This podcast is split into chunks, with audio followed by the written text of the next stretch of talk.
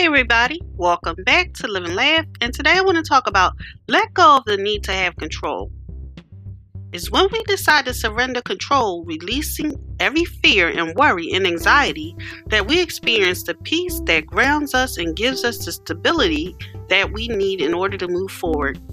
As you work to make dreams come true, seek peace, recognizing that the way peace works surpasses the way you work. And when peace establishes itself in you, you are equipped to complete the assignment in front of you.